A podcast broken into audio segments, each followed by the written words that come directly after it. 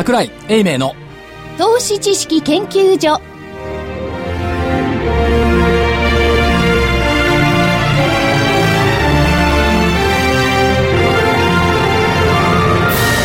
皆さんこんにちは。こんにちは。桜井英明の投資知識研究所の時間です。スタジオには桜井英明所長ちゃんとスタジオにおります桜井でございます、い、はいあ、今日はね。はいや今日もあ、そうだ。先週もね。2週間も続けているじゃない、偉いです一週間もじゃいや、ほら僕が寂しがるもんだから。そうだですね。ねちょっとね片片方が寂しいですよねそうだよね。どういう関係なんでしょうねはい正木明夫隊はい、長、まさきです。こんにちは。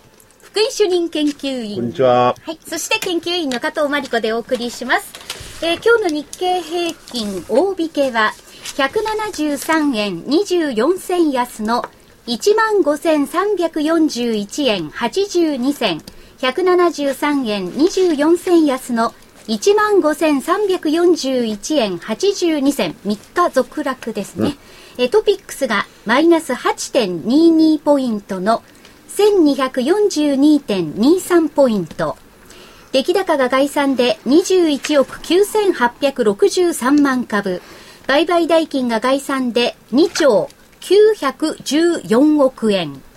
値上がり銘柄が434、値下がりが1154、変わらずが181銘柄でした。えー高値安値はどうだったんですか？高値は15,392円66銭。寄り付きですね。9時2分。安値が15,255円36銭。えーこれは5バー寄り付きですかね。12時53分です。この何の楽しみもない見通しでしたねそうですね。かすりもしない見通しすりもしない見通し。下1万5000円、上1万5943円、面白くもなんともない本当ですね。これ、記憶から言いますと、1000円開いてたのが、な、いつかな。ちょっと前にありましたね。数ヶ月前にありましたね。ありましたありましたその時私は卑怯である、あると。はい。え1000円じゃないですよ943円しかいや、払わない今回はね。でも、でも60円ぐらいじゃん。いや943円と1000円は大きく違うで、えー、まあ、あーガーンと先週から今週のあー頭、上がったんですけれども、ちょっとここに来てね、3日続落。これね先週の金曜日に言ったの覚えてます？福井さん。何をですか？え金曜日ははい。福岡に行っている、月曜日も福岡に行っている、はい。やっぱり高いんじゃないの？と。金と月だけ高かった、でもう、さよなら。これ、これからでも遅くないから。また行商に行け。福岡に行け福岡の人もうずっとずっといたらどうだって言われたけど。あ、ね、福岡の皆さん、非常にいい講演会だったらしいですね。これ面白かった福岡行ったらね、あこれのはね、福岡などうしたの？いやいやいや、知ってる？福岡のね、はい。NHK、はい。ああ、顔出てたの。みたいですね。え。いや別に悪いことしたわけじゃないですよ。やいや、そうだからこれからね、ら。その NHK の福岡なんですよね。九州の方の。はい。そこではどういう所長を紹介したら、経済アナリスト。一番儲からないような肩書きだよね、だからこれからは、所長兼経済アナリスト。兼、剣えー、カタリスト。カタリスト。いやそれ私は塊持ってたの塊は遠くの方にいるの遠くの方に、そうで。私ドアップそう。東京から来た経済アナリストそう、東京から来たって言ってます。加藤君よかったね、透明で。はい。あの、荒が見えずに。いやでも、はい金曜日はね副賞の主催のやつは、あすごかったね。始まる前に200人ぐらい並んでた、それでね一、人ずつ入っていくんだけど、はい。ギャルばっかだった。そうなんです。あの、桜井さんと一緒に、あの、はい、え、拝一人、ど見してたんどういう意味ですか？け一人ずつ入っていくっていうのは。いや入り口にこう一人ずつこう。資料をこうお渡しして会場に入るような形になってで。ねいつも私シニアの方が多いんですけど、はい。20代かなあれ。20代ですね。20代。本当20代半ばからぐらいの方が多かったですよね。そそれがね。一人じゃないのよ、はい。3人4人と連れ立ってきてたニーサのあれでしょうかね。多分ニーサじゃないですか。で、主催福岡証券特集だったんですけども、えっ、と、協賛が株コムかな株コム証券が入ってたんで、株コムさんの動員なのかなと思ったら全然違うの。自然発生的にみんなで来た。まあ、ギャルという言葉は相当死語だと思うんですけど。まあ、いいじゃないですか。まあいいですねいやいや、ギャルに見えちゃったの。見えちゃった？で、おお、これは福岡若い投資が増えたなと思って月曜日日本証券新聞のセミナー行ったら、はいいつもと一緒にシニアのばっかりか、ばっかり。これ、あのー、所長、主催者のあれによるんじゃないですか。正木さんみたいな人ばっかり。ありがとうございます。でも確実にその若い層もニーサって先ほど言いましたけど、そういうので増えてる可能性ありますよね。いいことですよね。持つ方は増えてますよで、あね。の、都内で、えー女性向けのセミナーとか、あのーやってるんですけど、やっぱり若い女性多いですよ。えええ、そそんなのとなんで僕に教えてくれないの？えー女性向けですから。女性専用。そう、福井さんは。福井さんは？で、なんで正木さんいるの？いや、僕ら主催者側の。主催者はいい主催者が僕も加わりますからね。え、気にしないで。そういう時は、そういう時は来るんですか？でも、福井さん、土日ですよ。絶対来ない。僕どれちですかねダメでしょ？はい。犬と過ごしてますんでえそうですね。平日ですと1時2時なんですけど。平日？えー平日ならいいな。まあそういうまあ、ことでそれはそれと株ですけども、はい。またね、おかしな動きなんですよね。あごおかしいですね。ちょっと前までおかしかったのは、その、雇用統計が良くても株安だったっていう時期があったじゃないですか。はいはい。で、雇用統計が悪ければ金融緩和が長くいくだろう。雇用統計が良ければ景気はいいんだけども、金融緩和が縮小するんで株が売られたっていう、このねじれ現象が、つい先々月までありました。はい。でようやくこれがなくなって雇用統計が良くて株高になったと思ったら、今日のニューヨークはおかしかったね。財政の崖の一部が回避されたのに、はい株安っていう。ただ、総額がまだ残ってるでしょ。2まああるけど、あるんですけど、でも安くなるほどのものじゃないんじゃない？あんな100何ドルが売られるものじゃない一般的な解説で言えばね、はいえー財政の壁、とにかく、閉鎖は回避されたと。はいしたがって景気いいんだ。縮小だ、テーパリングだ。売っちまえって考えない。パターンですよねこの。解釈がね、やっぱりね、あの市場関係者真面目な顔して喋ってるけど、やっぱりおかしいよね。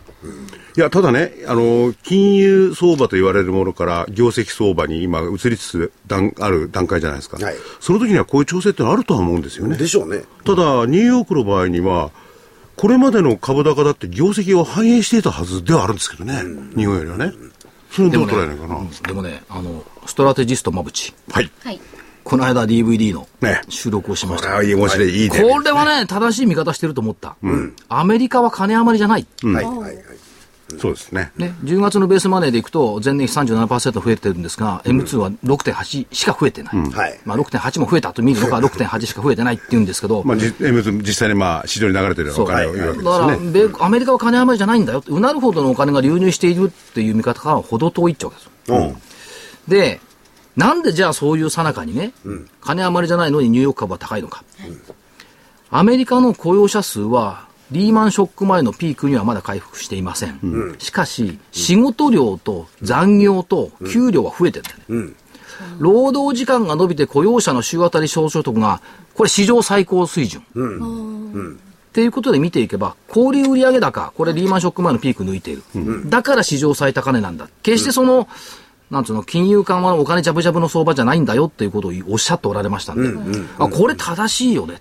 正しいっていう、それはね、統計的に見て確かにそれは正しいんですけれども、データ的に見てそう。あのーウォールストリートなんていうのは、この前の20万超えた時のね、統計見てて、こういう統計ね。あの基本的に全然、あの潜在的な雇用者もお増え、減ってないと。なるほどで、プラス雇用市場に人々が出てきてない。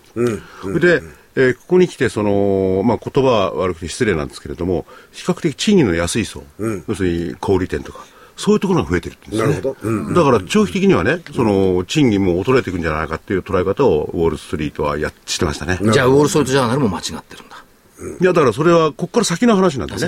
で、それこそ、馬渕さんのおっしゃってるのは、現状のね、統計から見たやっぱね、史上最高値をつけた原因っていうのがそこにある。で、小売売上高がね、さやっぱり最高水準来てると、それは間違いない事実だから、うん。そうですよ。そちらを捉えりゃいいのに、テーパリングだ、テーパリングじゃないって、ね、別にテーパーもでも何でもいいんだからさ、そういうことを言う。え？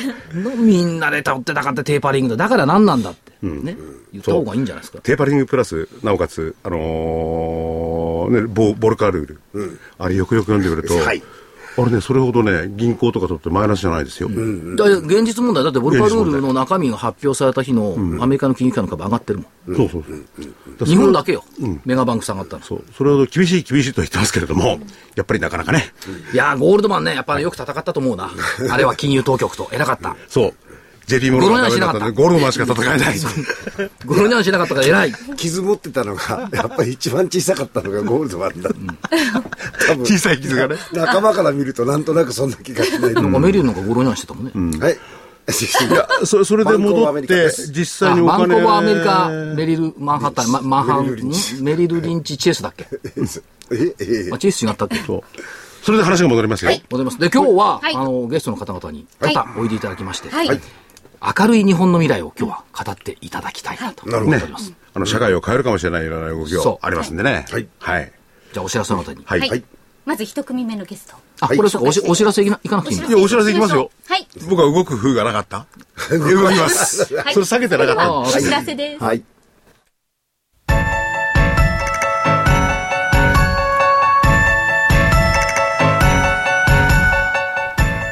活動的なあなたの応援サプリ。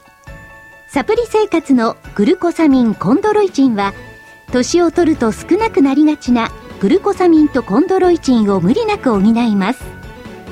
階段の上り下りや立ったり座ったりが気になる方や、お散歩、スポーツを楽しみたい方におすすめです。サプリ生活のグルコサミンコンドロイチンは、グルコサミンの含有量が10粒あたり 1600mg コンドロイチンが 300mg と豊富です。300粒の1ヶ月分1本がラジオ日経特価で3980円3ヶ月分3本セットがやはりラジオ日経特価で1万800円さらにお得な6本セットも同じくラジオ日経特価で1万8000円。いずれもお届けには送料500円がかかります。ラジオ日経だけが特別価格でお届けするサプリ生活のグルコサミンコントロイチン。お求めは03-3583-8300 03-3583-8300ラジオ日経事業部まで。は今日まずお一人目のゲストをご紹介します。証券コード6838ジャスダック上場株式会社玉川ホールディングス代表取締役社長の増沢徹さんです。よろしくお願いします。よろしくお願いします。よろしくお願いします。玉川ホールディングスさん、業態が随分変わってこられたような印象を受けるんですが。うん、はい。以前は、携帯の基地局、部品、そして検査装置、はい、えー、そういったものを中心に作っていた会社、はい、電子関係の仕事をやっておりました。はい、えー、ホールディングを蘇生して、後に今、再生エネルギーを中心に、はい、まあ、キャッシュフローを求めようということで、今試みて、再生、えー、事業を中心に行ってきております。これは社長が主体的にリードして、そ、そちらの方向をこう模索して始めたということでしょうか？そうですね。はい、えー、あの、まあ、金融私出身でございまして、はい、えー、海外に長くおりましたので、えー、海外の、まあ、事業会社の再生、トータルで、えー、80社ぐらい。80社はい。あのー、試みた。はい。えー、そのうち大体20%ぐらいでしょうか。はい、あの、成功例っていうのは経験してきておりますので、はいえー、まあ、その一部の会社ではですね、あの、フォーブスのですね、はい、世界トップランキング20位に入った会社が、その中で約6社ぐらい。6社はい。あの、会社といいますか、個人のそういう資産ですね、えええー、お金持ちになられた方が、あまあ、おられました。まあ、そういう事業を中心にやってきておりましたので、はい、まあ、そういう海外で学んだことを日本で、えー、なんとかできないかなということで、はい、えー、今、試みている最中でございます。だから今ね、あの、お話を聞いている皆さん、その、社長がここに、えー、玉川ホールディングスを、えー、立ち上げられて、い以前あった、あれ玉川電子玉川電子。はい。ね、そうです。それをお再生中であるってことですよね。はい、そうです。うん、で社、社長はその再生にかけちゃう。プロって言っていいんですかね。うんえー、あの、そう、あの、プロと言いますか、まあ、いろいろ、いろんな方が学びましたんでね。えー、で、それでやはりその学んだことを忠実に実行していこうということで、うん、えー、いろいろトライしている最中で、うん、で、その再生の、まあ、キャッシュフローを増やしていってね、はい、えー、財務体制等もしっかりして、はい、いい会社にますますしていくと。だから、再生のポイント、例えば玉川電子さんの再生、まあ、途中と言いますか、だいぶ成功してきたんですけれども、はい、ポイントはあるんですか？こういう会社なら成功する、こういう会社ならダメだとか、そういう。まあ、ポイントと言いますか、まあ、基本的に会社、まあ、できるだけ日本的なですね、再生っていうのをずっと考えておりまして、まあ、過去にも何度か再生事業をやってきましたんで、ですから、まあ、できるだけそのリストラ等を考えないでですね、資金調達を中心にして、うん、そして再投資して、うん、まあ、残念なことに海外と日本の違いはですね、えー、業態転換っていうことがあまり、まあ、許されてないというか厳しいと言いますか、海外では取引所といろいろとですね、えー、作戦会議って言ったらおかしいですけども、ある日突然、ボロ会社がいい会社に生まれるっていうケースが結構ございましてですね。うん、社長、あれですか、えー、リバーステイクオーバーってやつですか？はい、そうです。あの、RTO って言いますね。はい、リバーステイクオーバーカウンターとかって言ってですね、結構そういう銘柄が人気出たりしてですね、まあ出来高でもまあトップ、もうどんどん出てきたりとか、そういうパターンが非常に多いです。東京ではいかがでございましょうか？東京でぜひですね。ぜひこれは東京にもやりたいんですけどね、なんせ出来高がですね、ええ。もうぜひラジオ聞かれてる投資家さんがいらっしゃいましたら、出来高に協力していただけたらというような感じでございましてですね、はい。あのーその今の再生の中で、もともとその玉川電子さん電子部品関連なんですけども、はい太陽光発電。はい。これあの、現実問題としてあの山口県とか京都府とかで、もう、はいはじ始めてますよね。えっと、ま山山口県だけですねいや、あの、グリッドは、はい。はいあの、まあ、今、九州を中心に、あの、まあ、どうしても九州がですね、えー、日照率が高いですから日がたくさん来るから。えー、日が照ってる時間帯も、あの、たあの、な、時間が長いですし、はいえーそれとあと土地が、はいはいはい。やっぱり比較的安く、はい。はい。まあそういう関係から、まあ、あの、あと、お EPC コストとか、建設コストとか、土木コストとかございますけども、それもやはり比較的安いですからね。で、そうしますと、利回りから換算しますと、どうしても、あの、そちらの方に行かざるを得ない。ということで、今、九州、あるいは山口県、はい。えー南の方を中心に今行っております。で、これから、あまあ、引き続き、それを、あまあ、そのあたりも中心にですね、動いていこうというふうな感じで、今、舵を取っている最中でございますね。これ、ちょっと前までその42円でキロワット買ってくれるっていう国がですね、はい。ありました。これ、まあ、あの、下がる方向ですが、この影響っていうのは、あんまないんですか？あのーまあ、42円の時はまだルールがはっきりしてませんでしたし、あのー経済産業省の方もですね、えーあるいは、あのー電力会社の方もですね、えーまだ、なんていうんですかね、あのースタッフも完全に揃ってなかった。まあ、フィールドタリフ制度が去年の4月からですから、はで今だいぶ充実してまいりまして、ルールもはっきりして、で、我々が、あの、今、まあ、42円の時と今37円80銭、まあ、今後、それ以上下がっていくはずなんですけども、あの、パネルの、えー、ロットって言いますか、はい。発電量をたくさん置いてですね、で、パワーコンベースで、例えば1メガの、えー、発電所ですと、パワーコンディショナーを1メガ、はい。で、パネルは1メガ以上はい、並べてですね、そして、より、あの、最大限の、おまあ、出力を追求するというやり方に今変わってきておりますので、ですからそういう手法をいろいろ勉強していけばですね、影響は、あー多少軽減できるというふうなことと、あと、まあ、あの、メーカーさんによって発電効率も違ってきますし、ええ。まあ、値段が多少、お設備投資の面では高くなる場合もありますけども、まあ、20年のフリーダインタリフを考えた場合と、あと、金融機関がやっぱり協力してくれるようになってきておりますので、そうしますと、おまあ、利回り換算、要するに、俗によく、あの、プロフェッショナルって言いますか、えーファンドマネージャーがよく使う言葉で、はいあの、IRR という言葉があるんですが、その IRR を追求すればですね、むしろプラスに転じるっていうパターンが考えられます。はい。逆に言うとどうなんでしょうやっぱり経産省というか、その、電力をで会社が買ってくれるっていうシステムそのもの自体がいいシステムですよね。いやーもうこれは、まあ、あのー FIT は別に日本から始まったわけではなく、ヨーロッパ等で、はい。で、ヨーロッパの、まあ、失敗例もありますし、まあ、日本もヨーロッパと同じような感じでですね、失敗例を避ければいいわけでございますから、はまあ、あのーまあ、今後、このフィードエンタリフっていうう制度はですね、まあ、日本の国債を、はい。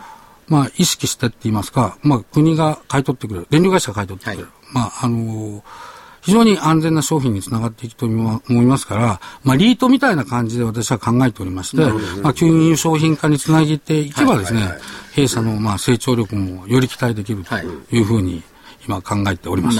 具体的にはね、その、金融商品化するって電力を、まあ、作ってね、はい。えー太陽熱で、はい。それを売ると。はい。で、そのどこ、どこを金融商品化してこう組むわけなんでしょうか？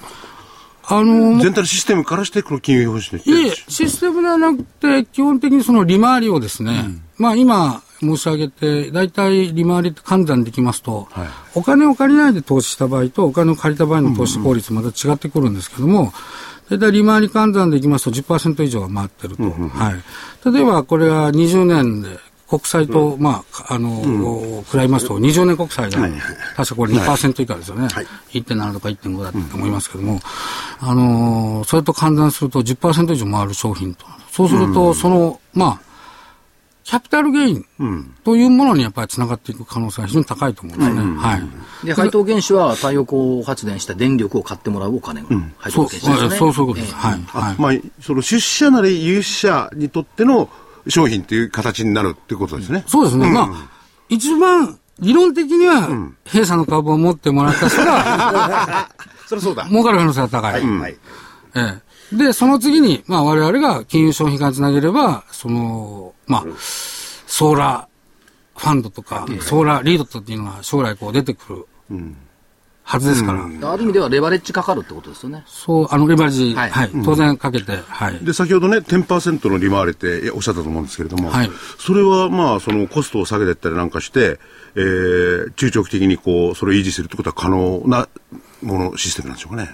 まあ、競争が激しくなってきますから、我々、発電所を持つ側にすればですね、あの、コストは下げることは可能と考えておりますので、あのーまあ、日本製もあれば、中国製もある。中国製は当然安いですよね。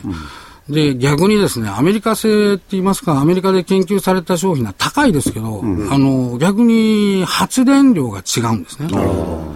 で、発電所が、あの、違うということは、発電量を追求した場合、同じスペースで、今まで、まあ、1メガ発電できたのが1.5メガ同じ場所で発電できるから、効率がいいと。まあ、ちょっと1.5メガオーバーですけど、1.3メガってね、えーまあ、そういうふうなあものを追求できる。と。ですから、どんどんどんどん技術が開発されていけばですね、逆に、途中でパネルを置き換えて、安い買取価格でも、変えた方が、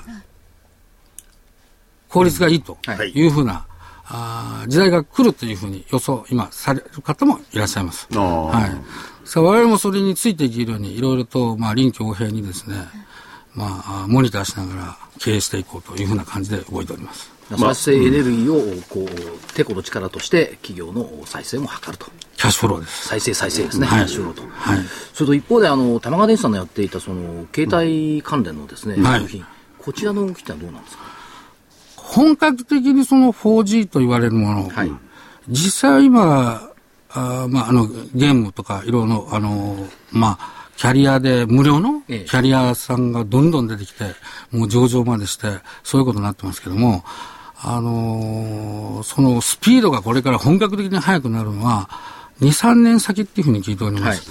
ですから、その設備投資っていう期待も、我々は、あまあ、私、ホールディングの立場なんで、あの、はい電子サイドの立場では、今ちょっええとお話できないんですけども、まあ、そういうふうなことで、グループ会社も今後発展性がはい非常に期待できると。この 4G にするためにはもう一回だからキャリアなんかも設備投資せざるを得ないってことですよね。そういうことになりますね。はい。そうすると 3G とか、かつてのようなその、携帯にこう、設備投資をしたようなものがもう一回来る可能性がある。っていうか来るんでしょうね。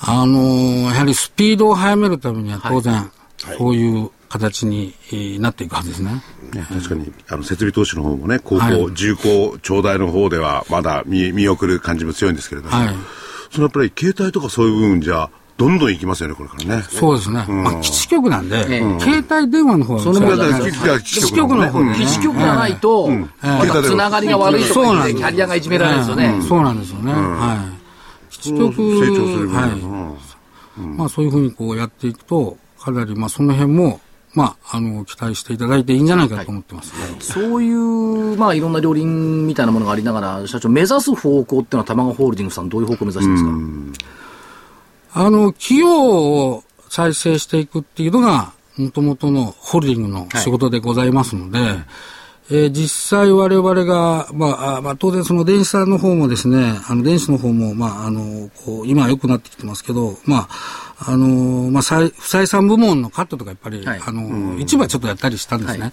ですから、そういうふうな形を、やはり積極的にこうアプローチしながらですね、会社を再生していって、えーホールディングの、まあ、資産を上げていくとい。うふうな形のものを目指してますんで、あの、ちょっと、おーあの、アメリカの会社で爆死肌めってあるんですけども、まあ、言っちゃ怒られちゃいますけども、あの、それをちょっとでも目指したらなっていうふうに。バークシャーハザードを目指している。いや、それで目指してる、、目指してるね。それでなおかつ、まあ、やりにくいっていうニュアンスもちょっと社長おっしゃったんですけど、日本的経営も取り入れてってやるってことですよね。そうなんですよね。えーですから、ドラスティカルなあーリストラとか言うんじゃなくて、先ほど申し上げた資金調達をうまくやりながら、EPS を上げながら、はいそして新たな事業にこう進出して、トライしてって、えーキャッシュフローを上げて、価値を上げていくというふうに考えております。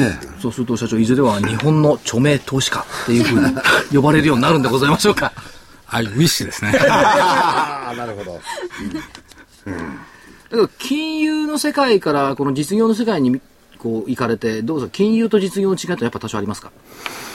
うん。もうこれはもう全然違いますね。今、対応をやっててもですね、やっぱり現場の方の意見と、我々やっぱホールディングの意見とも全く違いまして、はいえーまあ、今、あの、桜井さんその辺が素晴らしいなってあの指摘がですね、そう思いましたけど、えー実際我々は今その葛藤、えーその調整とか、一生懸命頑張ってる最中でございます。はい。でもこういう再生シシステムっていうのは、これ、先ほど社長おっしゃいましたけど、海外では当たり前なんですよね。割と。おっしゃる通り日。本だけなんかちょっと違ったような感じで見ますけども。ダメな会社はもう紙切れになって上場廃止になっていくっていうパターンが多ございますけども、ええ海外の場合はダメになった会社、一時的にこれサスペンドはあります。はい上場を止めて商いができなくなる。でもある日突然生まれ変わるという、そういうことが、まあ、頻繁に行われているマーケットが、まあ、海外にはたくさんありますんで、ですから、まあ、日本もそうなっていけばいいとは思ってますけどね。そうすると日本のバークシャーハザウェイっていうのはすごく企業形態を理解しやすい表現ですよね。あのーもう、キャッシュフローを常に追求していく。はいえーそういう形を意識して、ですから、まあ、一番悩むところはですね、その配当をマークシャーハザウェイは出さないんですね。ですから、その配当を出す方がいいのか、あるいは再投資がいいのか。はいまあ、これはこう悩めるところなんですけども、まあ、これはまだそこまで悩むところにはまだ行ってませんので、はい。えーもうちょっと先の話ですから、はい。まあ、それを目指してやっていけば、再投資をして、また小売回りを取っていけるということを考えております。早く悩む状況になって、なっていただけるとありがたいかなと。うん。でも本当根っこのいい会社とかね、技術力もすごい会社でもダメな会社日本いっぱいあると思うんですよね。そうですね。そういうとこもいろいろ視野に入れてね、その動きが活発化すればいいですよね。はい。活性化につながりますよ、はい。産業のね。はい。最後に社長、投資家さんに一言コメントがございましたら。まあ、あの、繰り返しになりますけども、あの、出来高をやはり、あの、求めていきたいと思いますので、もし聞かれている方、うちの会社に興味おありになる方、期待を裏切らないように頑張りますので、ぜひとも、あの、株主になっていただければ。出来高に協力してほしい。ですよね、でもね。はいよ。ろしくお願いします。ねなるべく中長期のとこでね、株主さんですよね。よろしくお願いします。大社長、どこありがとうございました。ありがとうございます。ありがとうございました。えー証券コード6838ジャスダック上場株式会社玉川ホールディングス代表取締役社長の増沢徹さんでした。ありがとうございました。ありがとうございまありがとうごす。ざいました。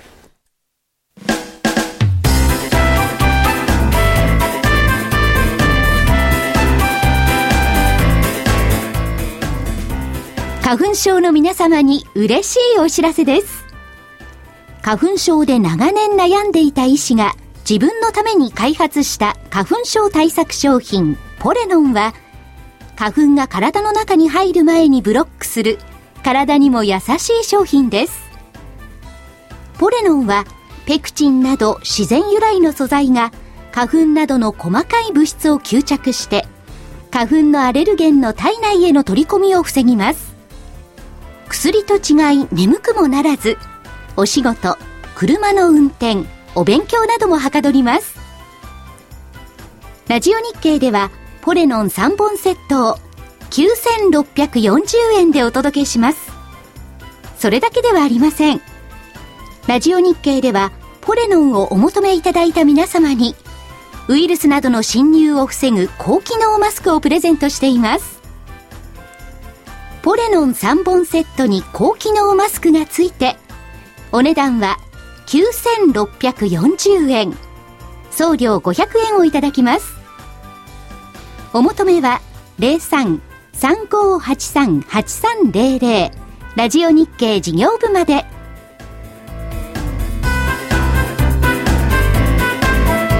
それでは続いてお二人目のゲストをご紹介します。証券コード2767ジャスダック上場フィールズ株式会社。コーポレートコミュニケーション室 IR 課の長吉由紀子さんです。よろしくお願いします。こんにちは、長吉と申します。よろしくお願いします。仲良しじゃなくて長吉さんです、長ね。吉です。ギャルっぽいですよね。あの、古い言葉って言われたでしょあそうかもうすでに。いや、根に持ってんね。いや、何も言ってない。さて、フィールズさん、はい。えー長吉さんに会社を代表してもらって、はい。どんな会社か説明していただけますでしょうか。はい。えっ、と、私どもはですね、あの、企業理念に、えすべての人に最高の余暇をという理念を掲げておりまして、私たちのしている活動はすべてここにつながるものだと考えています。えー、もともと、あの、創業の時はですね、あの、遊戯機の流通商社として発展してきておりまして、現在も収益の約9割はパチンコやパチスロに関する事業から、えーいただいております。しかし現在、えー当社のビジネスの中心は今後の成長、大きな成長を見据えて、あのキャラクターやストーリーなどの知的財産へ、えー移ってきております。この知的財産っていうか、これ、IP って言いました？はい。IP の中で、はいあの、例えば、意外とね知られてないのが、はい。あパチンコパチスロってイメージあるんですけど、はいウルトラマン。はい。ウルトラマン。早田隊員の息子がウルトラマンになってまた漫画になってるんだよ。はい。早田隊員の息子がいたんですか？そうねそうですねなんです。はいえっ、と、今ですね、あの、新しく当社では、あの、IP をその生み出すという事業もやっておりまして、そうあの、まあ雑誌、え月刊ヒーローズという雑誌を発行しております。この中で、えーウルトラマン、新しいえーお話を展開しているんですが、そのお話の、あの、中心、中心というか、あの、主人公となっているのが、早田隊員の、えー息子、えースーツを巨大化するのではなくてスーツを着ることによって、えー力を得るという新しい時代のヒーローぐんぐんぐんぐんと伸びないのよ。おー。等身大なんですよね。はいなるほど。あ、で、あの、あれですか、普通の格好、ウルトラマンの格好にならないわけですか普通の格好のまま。をこうあ、装今ちょ着するっとあの、本を。ああ、あ、ああ、そうか、ロロボコップみたいなね、ある意味。えで、身長は、あー早田隊員の息子と同じ身長のままなんですか？人間サイズ。息子ってそうですね人間僕はあの、あの、決して、あの、おかしくなったわけじゃないですからね。ちゃんと理解してますね。現実のものとして受け取ってるわけじゃないんで。でね、これがね、このウルトラマンが実は、えっと、第3巻まで出たはいんですよ。参考本が第3巻まで出ておりまえっと、してな何部売れてるんでしたっけ？えっと累計で100万部ほらミリオンセラーよ累計近い。3冊まだ行ってないんで100す万分。まだ行ってないんですがだから、いかにウルトラマンが好きか。実はね、これはウルトラマンの漫画のね、その第1巻っつうのをこの間頂戴したんです、私。はい家に持って帰ったら、女房が読んで、2巻はないのって言われて、ありがたい結構です面白いらしいんだよね。あ、そう。あ、これがバルタン星人だ。今漫画をちょっと開いてるんですけど。バルタン星人が等身身大になあ、ってる。等身大。あ、あ、バルタン星人も等身大。でやっぱりあれでしょうね、あの、フィルさんはそのヒーロー、はい。アニメにしても、そうヒーローみたいなものを作って、はい。それを知的財産としてみんなに愛してもらおうと。そうですこういう方向を目指してってことですよね。ええーと今後もこの余暇というところで成長していくために、あの、皆さんにずっと愛されるものは何か、なずっと愛されていく IP は何かって考えていったときに、はい。それはヒーローなんじゃないか。そのヒーローというのはいろいろな形があると思うんです。皆さんにとって、あの、それぞれのヒーローがいらっしゃると思うんですけれども、まあ、そこを私どもは追求していこうとしています。で、業態としては、その従来のマーケットイメージっていうのはパチンコパチスロっていうイメージが結構高かったんですけど、はい。この IP 知的財産の方に向かっているっていう方向性を伝える仕事は IR 担当の方の仕事ですですね。これ難しいと思うんですけど。でも、あのーそれ難しいところであるはいと私たちも思ってやっています。何をツールとして使うのが一番分からしい、理理解されやすいですか？そうですね。やっぱり実際にもう、あの、動いているもの、世の中に出ているこういった、あの、今お持ちした単行本であるとか、はい。そういったものを、あの、お見せするのが、まず一番、あの、パッと見て分かっていただけるんですけれども。今今瞬間みんなウルトラマンとヒーローズの雑誌見た瞬間に分かったもんね。そう。でも、これから、あの、アニメーションをやっていたり、映画をやっていたり、ソーシャルゲーム、パチンコと、あの、この IP をこう、いろいろなメディアに展開していくことで、成長していきたいと思っておりますので、まだまだその、あの、事例を、あの、今後お見せできるようになりたいなと思ってます。昔ね、あの、10年ぐらい前に南麻布のオフィスに私いたことあって、その同じオフィスにね、あの、フィールズさんの開発部隊かな、はい。まだ上場前の、がいたのよ、同じビルの中に。でね、ま朝から晩までいろんなもの見てるの、漫画とかね。で、この人たち一体何やってんのかなってずーっと思ってたんですよ、上場して初めて分かったそれがお仕事だったんですそう。朝から晩までコミック読んでていいのかなと思ったんだけど、今でもやっぱああいうお仕事する舞台あそうるんですか？ですね。あの発掘したりこう借りてくるものであるとかあの、まあ、今後保有しようとかっていうものを探している舞台、まあ、新しいあのどんなスストーリーが今世の中に受け入れられているのかとかっていうことを研究している舞台であるとかっていうのがあのまだ社内にもおります。それからそのパチンコパチスロにしてもそのなんていうかな遊戯的な楽しみというよりは、はい。そのキャラクターに会いたくておやりになる方が結構いる、エヴァンゲリオンとかね、もうあの代表的なものは「エヴァンゲリオンはい」のお借りしているものでありますけれども、まあ、ストーリーを楽しみたいとか、あのそのキャラクターに会いたいとかっていうことで、あの今パチンコホールに来てくださってる方はたくさんいらっしゃるとだからおじさんたちのようにねたくさん球出したいっていうだけじゃなくて ヒーローに会いたいっていう、そういうねやっぱり形を変えた業態になっていってるのとそれから IR 熱心ですよね。全国でやってますよね。はい、あの全国47都道府県で個人投資家様に向けて、そうか。それを一応目指してやってもう全部埋まったいえまだ回ってないんですよ。えっ、と、2008年から始めて、はい。今まで26回やらせていただきました。が。そのうち1回私沖縄一緒に行ってますかあの一緒にご一緒いただいて、で、えっ、とまだこう重複していっている都市もありますので、はい。まだそう全部回れてないんですけども、大体数えたら3000人ほどのあの、個人投資家の方々にお会いすることができております。皆さんよくお調べいただいてたりとかして、もう非常に鋭い質問をいただいて、私たちもうんとても勉強させていただいていると思ってます。結構ね映像でこう説明してくれてねお音響付きでね時々やまかしやかましかったりするんだけど ガガーンとか来るんだけど、結構皆さん見てますよね。そうですね、やっぱり。迫力あの一時期パチンコパチスロはい。でそういう業界っていうの上場してるとかありますけど外資系なんていうのはね、そういうところを投資を避けるっていう傾向がね、ええあったようですよね。でそういう流れから言えば、はい。そのウルトラマンであるとかこういう本を出してるっていうのは、えー新しいそのパチンコパチスロだけであるそういう方にもどんどん出てこうってことなわけですよね。はい。だからそういうと、あの、外国人の投資家さんとかから見ても、あの、こう変わってきたフィールズっていうのを、あの、どういうふうに評価していただけるのか、これから IR で頑張っていきたいところだと思ってます。まあ、ウルトラマンが変身するよりフィールドそのものが変身したっていう、こんな感じ、うん、そうですよね。俺はウルトラマンだって書いて なりたいの？いや、これ書いてある。あそう。お父さん、よくやったな。信じろっていうのが、このウルトラマンの名前なんだよ。しかしさ放送中に読む、い。やいやいや。でも、今度福井さんがね、はい。はい。中年のヒーローになればいいわけですよ。何言って話が。いやもうもう枯れてる枯れてる枯れてる。いや、でもフィールさんにはもうダメって。使えない使えないと。その、あれですよね。あの、パチンコパチスロで培ったノウハウであるとか、はい。そういう余暇を社内で楽しんでる社員さんがいっぱいいるってことはですね、相当、あの、いわゆるソフトっていうんですかね、そういうのを作るノウハウは高いわけですよね。そうですね、こう見極める目であるとか、あのーそれをどこに展開するのが一番いいのか、でどうやってその IP そのものの価値を高めていくのか、ということを皆さん、あのー研究して日々やってます。いや、こういうね、ソフトの業界、まあ、それで、おね例に出しちゃ悪いんですけど、ディズニーとかでもあるじゃないですか。儲かるんだよ。なんでそこに？そりゃそうとあのいや株屋的視点からいくとね、はい。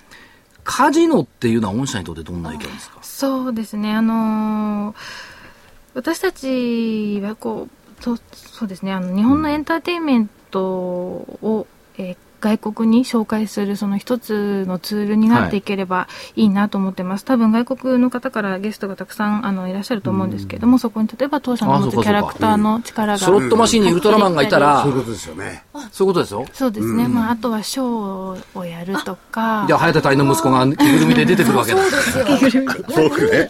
いや、これね、なぜ読んでたかというと、これからの話をつなげるように読んでるんですよ。等身大のウルトラマンにしたっていうことは、これハリウッドあたりでね、受けるね、イメージ作りでいや、これはね、違う。大きいとね、あっちの人受けないの。そうなんですよね。そう。言われてみるとそうなんだよ。そうですよね。外国のヒーローって。そうかスパイダーマンとか。そうそうそうスーパーマンがあエイトマンもそうか、スーパー多分ね、フィールさんはそういうところを狙ってたと思う。なるほど。これがね、まあ今までのウルトラマン僕大好きなんですけどね、あれが出てきたんちょっとね、あの、特にアメリカの人はね、逃げちゃうと思うんだな。だけどゴジラ受けてんじゃん。え、ゴジラ受けてる？だって全然違あれはうもん。等身大かあれでも。ほぼ小さいよね。あのゴジラ受けなかったんだ。映画の方はそうですねそう。そう。だから僕はあのゴジラ見て怒ったんだから。違うと。うん、違う。これはゴジラじゃない。俺が戦ってるから出てこい。俺は福井だこれはゴジラだ、はい、まあそういうところもおそらくね、いろいろそうか、若いカジノってそういう、そうか、コンテンツを提供する場としては非常に魅力的な場そうですね所になるわけ私たちはそういうふうにあのカジノを見ていますなるほど。ところで IR を担当していて、はい嬉しい点。嬉しい点。嬉しい点。は桜井さんに会えること。本当そういうことです。あのそれあのね、公共の放送を使って冗冗談言わないでくれる。本当でもね、そういうことだと思ってます。あの、投資家さん、たくさんの投資家さん、アナリストの方とか、あの、私は、あの、アニュアルレポートなどのツールを作ってたりとかもしますね。そういう関係ですとか。あアニアニュアルレポートはい。はいはいあの、そういうところでですね、たくさんとの人との出会いがあって、まあ、その会社を、ちょっとおこがましいですけれども、代表してコミュニケーションを取らせていただいていることに、非常にやりがいを感じています。でまあ、そういった株主通信ですとかあのもうお書きいただいて桜井先生にはありがとうございまいつしたから先生なんて言ってやめてください株式評論家を先生と呼ぶという悪兵はもうやめましょう。なんかありました、時代劇でね、先生やっちゃってくださいなんてありましたよね。逆に辛かったことは？辛かったことは、うん、辛かったこと、あの、大変なのは、やっぱり情報をいろいろ、あの、持っていないといけないところがあるので、社内外の情報収集ですね、大変だなと思うのと、あとはもう会社の動きが非常に早いので、まあ、そそれをこう、どうやってお伝えしていくのかっていうことには、あの、結構大変だなと思うんですが、その中で IR の経験を積んでいけてるということに、私は個人的に、あの、非常に幸せだなと思ってやってます。なるほど。はい。じゃあみんなに IR 担当になりたい人は、なった方がいいかな。あなってください。だそうです。だ一緒に頑張りましょう。あの、ななられると、桜井さんにも会えるかもしれない。あってもしょうがないじゃない。で、えーっと、最後に、えーっと、投資家さんに一言、はい。会社を代表して。うわ難しいプレッシャーがね。さっきのフレーズいきますか？すべての人の余暇を。それね。であのー皆さんの余暇の時間をあのすべ素晴らしいものにするために頑張っていますのでぜひあの2767フィールズよろしくお願いいたします。僕はね、これ言うと、あの、語弊がみなんだけど、パチンコスロットって余暇限定なんですよ。で、多分それ、そのうちね、このフィールズさんはね、余暇を取れると思うな。すべての人に最良の娯楽をとかそうなると。そうか、みんなに九州でよかって言われるんだ。そうだ、余暇余暇。それでよか。よかよか。うんはい。はい。アナウンサーが笑ってどうすんだよ。はい宣伝に行かなきゃなんねんだから、こっちもさ。はい。えー証券コード2767ジャスダック上場フィールズ株式会社コーポレートやっぱりコミュニケーション室ですもんね、IR 課の、えー長吉由紀子さんでした。ありがとうございました。ありがとうあございました。期待できるよね。はい。ねはい、じゃあ宣伝ちょっととりあえず。先にこちらやりますか？もうや、それが宣あ伝今のあれね、美人 IR 担当者特集だったのね、これね。そう。久々の。久々の。そうですそうです。これはあのあ先週も美人 IR 担当者だ。ポーラーだったもん。あそうだそう、最近ね最近続いてましてだかね。らみんな機福井さん嫌がいいんですよ。が機嫌がいいこと。これがね、ああの、ーラジオである。まずはあの今日発売になりました英明玄太の2014株式投資指南。2014年の相場環境銘柄の選び方。そして超厳選注目銘柄すべてがこれでわかる。価格。え？こっち？価格は、そう、これが。はい、はい。価格は9450円送料500円 DVD になりますこれ売れてるらしいね、源ちゃんね。これ、他にもう一本ありましたっけ、今日は？今日は北浜さんですねあ、そうだ、北浜さんも実はね、同じ銘柄ではあるんですけれども、お北浜さん、そして、えー桜井所長、源太さんの別々なんですけれども、はいそれで違う視点から違う銘柄、当然違う銘柄ですよね。そうですよ違う方が選んでいや、ますこれはね、みんなでフィールズ、フィールズズ。と言ってるわけ。これはね、そういうことで、これは両方ともねはい、あの、来年向けですからね、もう。はい。はい。それはそう今年に向けたってあと数週間しかないんだからそう。そうですねもうだって12日ですもんね今日来年こそじっくり腰を据えてですね、えー取り組んでいただきたい。となってくると、今の安いのが、えープラスになるのか、どうなんでしょうか、わからないですけれども。はいはい。はいぜひお求めください。はいで、北山さんの方は、今日、やっぱり発売で、価格の方は8400円ですよね。と、あの CD の方があ、はい。あ、でついでに金森さんの明日のやつを言ってあきね。金森さん明日、えー、13日金曜日発売になります。ろくな日じゃないね金森対13日だ英明大バトル。世界経済はエネルギー革命で明るい未来って本当なのか嘘なのか。えーアメリカ発シェールガス革命は世界経済の救世主かペテン師か価格8400円送料500円 DVD です。はい。これね、あの、みんなシェールガス革命がアメリカを救い、経済を救うって言ってんだけど、こいつが嘘っぱちじゃないかっていう論点から私は言ってるんです。そう。ペテン師ではないか。そう。これはペテン師だろ、金森さんってい言ったら、やそれで、特にね、あの、第何次産業、あの、エネルギー革命って言われてますけど、その本質を捉えない限りは投資失敗しますよ。これちょっと聞いていただけると。これね、あのマスコミがどこも注目してないポイントでシェールガスっていうのを取り上げてますんで、面白いです、これ。やってて実は面白かった。面白かった。と本人が言っておりますこれ所長一本一本だけタダで申請しこれだって初めてよ。これ一本ちょうだいって言ったの。おお、大変参考になるから一本ちょうだい。そうで他のが、自分でやった参考になるとひどいね、これね。はい。ということで、他のも参考になるから、他のは覚えてんだけど、これ、ワンフレーズ今目が僕怒ってたでしょ。怒ってた。分かった。そうです。はいはい、じゃあ、せ所長言ってください。はい、スケジュールと見通しをお願いい時間がたします。3分ほどはい、です。すいません13日の金曜日、はいえー金森さんの DVD 発売。はい。で、メジャー S q それから、週末、アメリカ下院の年内最終日。えー月曜日、日銀単価。良さそうね。ごめんなさい。それから、新規、首都圏の新規マンション販売。アメリカ鉱工業生産。それから、17日からアメリカ FOMC。18日が国内の貿易統計と訪日外国人数1000万人突破かな。バーナンキ FRB 議長の記者会見、えーそれから19日木曜日、今度は日銀金融政策決定会合、えー EU 首脳会議、スペイン国債入札、20日の金曜日、黒田日銀総裁会見、えーバニラエアが就航するそうです。7月のおアメリカの GDP、7、9月確定値が出てきます。で、えーっと、来週の見通し、ちょっと下上げました。下限15,197円。お25日線、えー上限15,943円、5月23日、ザラバ高値水準プラス1円、といったところです。197円下が上がってきたわけですね。すいませんね。福井さん、800円ぐらいになりましたから。はいスプレッドが800円ぐらいになりました。そうですねえ。で、来週は17日 FOMC がありますんでね。そうですねそれどうなるか。まあ、過ぎてしまえばそんなもんですよ。FOMC にしたって日銀金融政策決定会合にしたって、まあ、前で騒いでるだけで、あとは何も言わないの。うん。で、ここは特にその、アベノミクスの今後どうなるか、まだわかんないですけど、その先とかそういうの見た方がいいですよね、投資する場合それからね、えっ、と、特に首都圏の方々に申し上げたいのは、はい今週末は野村 IR フェアがあります。また福岡？違う違う違う違う東京、あのー 何、国際フォーラム。びっちりいます。あ、そうなんですよ。金曜日はね、11時から5時まで、日清、コムチュア、シードうん。